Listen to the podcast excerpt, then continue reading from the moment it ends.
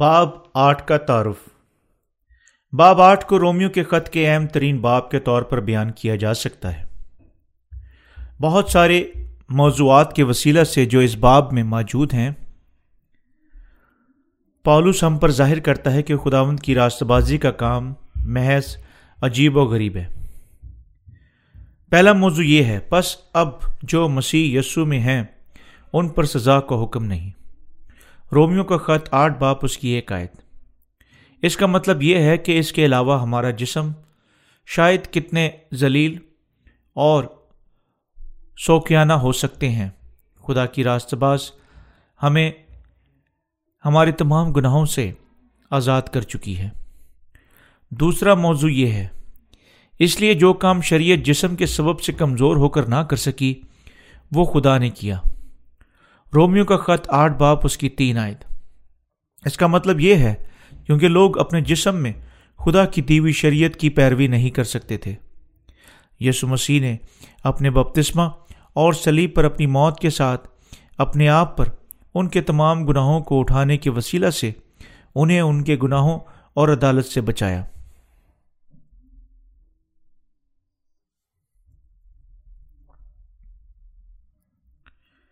یہ ہے کیونکہ یسو نے اس دنیا میں آیا اور یہ سے اپنے بپتسمہ کے ساتھ ایک ہی بار بنین و انسان کے تمام گناہوں کو اٹھا لیا، جو دنیا کے تمام گناہوں کو اپنی سلیب پر لے جا سکتا تھا۔ اس پر مصلوب ہو سکتا تھا اور ان سب کو بچانے کے لیے مردوں میں سے جی اٹھ سکتا تھا، جو اس سچائی پر ایمان رکھتے ہیں۔ ہمارے خداون کے یہ تمام گناہ گناہ گاروں کو ان کے گناہوں سے بچانے کے لیے ہمارے خدا باپ کی مرضی کی فرما برداری میں خدا کی راست بازی پورے کرنے کا مطلب رکھتے تھے۔ تیسرا موضوع یہ ہے، کیونکہ جو جسمانی ہے وہ جسمانی باتوں کے خیال میں رہتے ہیں، لیکن جو روحانی ہے وہ روحانی باتوں کے خیال میں رہتے ہیں۔ رومیو کا خط آٹھ، باپ اس کی پانچ شاید اس کا مطلب ہے کہ جب ہم خداون پر ایمان رکھنے کا فیصلہ کرتے ہیں، ہمیں اپنے ذاتی خیالات کی پیروی کرنے کے وسیلہ اس پر ایمان نہیں رکھنا چاہیے، بلکہ خدا کے کلام کی پیروی کرنے کے وسیلہ سے ایمان رکھنا چاہیے۔ چوتھا موضوع یہ ہے، لیکن تم جسمانی نہیں بلکہ روحانی ہو۔ بشرطیہ خدا کا روح تم میں بسا ہوا ہے۔ رومیو کا خط آٹھ باپ اس کی نو آیت۔ وہ جو خدا کی راست بازی پر ایمان رکھتے ہیں، اپنے دل میں رلقدس حاصل کر چکے ہیں اور خدا کے بیٹے بن چکے ہیں۔ اس کا یہ بھی مطلب ہے کہ خدا آپ خدا کے بیٹے نہیں بن سکتے۔ محض کیونکہ آپ شوق سے گرجا گھر شراکت کرتے ہیں۔ پانچواں موضوع یہ ہے۔ پس، اے بھائیوں، ہم قرض دار تو ہیں مگر جسم کے نہیں، کہ جسم کے مطابق زندگی گزاریں۔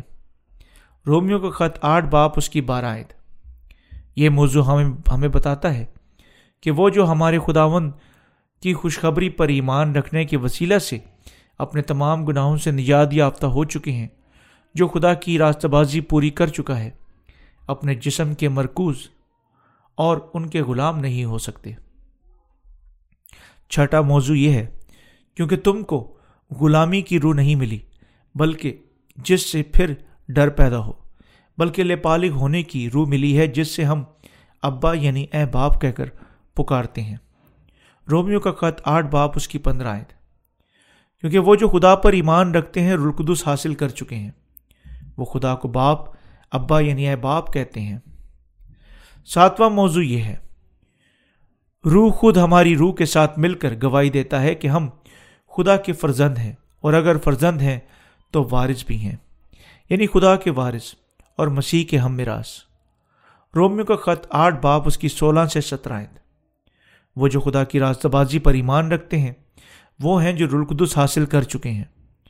اور وہ جو رلقدس حاصل کر چکے ہیں، وہ ہیں جو مسیح کے ساتھ مل کر اس کی آسمان کی بادشاہت کے وارث بن جائیں گے۔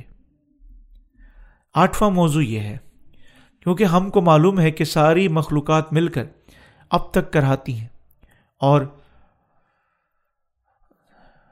درد ذہ میں پڑی، تڑپتی ہیں۔ رومی کا خط آٹھ باپ اس کی بائیس شاید یہ ہمیں بتاتا ہے کہ حتیٰ کہ خدا کی راست بازی پر ایمان رکھنے والے اس زمین پر دنیا میں دوسری طرف تمام مخلوقات کے ساتھ دکھ کا سامنا کرتے ہیں۔ لیکن یہ بھی ہمیں یہ بتاتی ہے کہ ان کی اگلی دنیا میں وہاں نہ کرانا ہے، نہ ہی درد ہوگا۔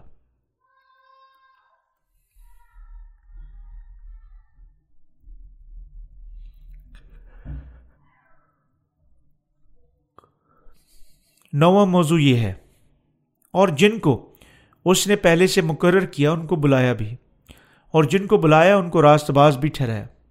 اور جن کو راست باز ٹھہرایا، ان کو جلال بھی بخشا۔ رومیو کا خط آٹھ، باپ اس کی تیس آئے یہ ہمیں بتاتی ہے کہ خداوند اپنے بیٹے یسو مسیح میں گناہ گاروں کو بلا چکا ہے۔ یعنی اپنی راست بازی کے ساتھ ایک ہی بار ان کے تمام گناہوں کو اٹھانے کے وسیلہ سے انہیں اپنے بیٹے بنا چکا ہے۔ آخر میں دسواں اور آخری موضوع یہ ہے کہ خدا کے برگزیدوں پر کون نالش کرے گا؟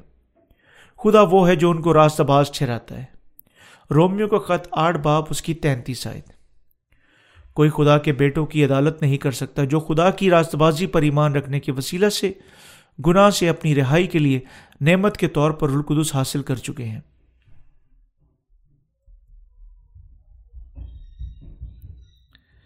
تب یہ دسویں دس موضوعات رومیو باب آٹھ کا بنیادی خاکہ ہیں۔